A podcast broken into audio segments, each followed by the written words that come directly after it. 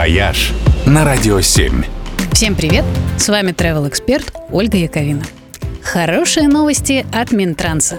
Уже совсем скоро обещают восстановить прямое авиасообщение с Вьетнамом.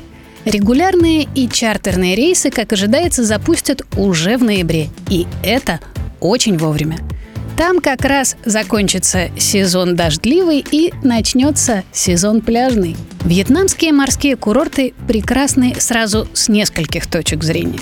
Море здесь теплое и чистое, инфраструктура прокачана, дайвинг отличный, а береговая линия со множеством маленьких скал и островков красиво до головокружения. Пляжи курорта Муйне идеальны для занятия кайтингом – Фантиет отлично подходит для семейного отдыха, а остров Фукуок славится белоснежным песком и сервисом класса люкс.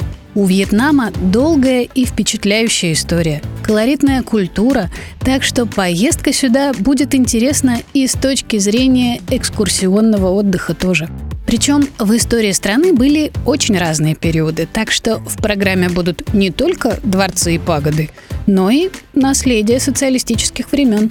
Хороши и природные достопримечательности. Легендарная река Меконг, джунгли, горы, лотосовые озера, пещеры и красные каньоны, похожие на филиал Марса.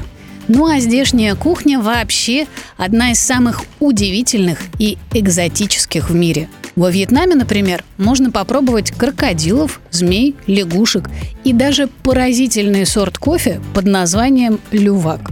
Его делают из зерен, которые прошли через пищеварительную систему зверька по имени мусанг. А главное, что все это по весьма демократичным ценам, что в наше время особенно приятно. Так что прямые рейсы во Вьетнам будут очень кстати. Ждем с нетерпением. «Вояж» только на «Радио 7».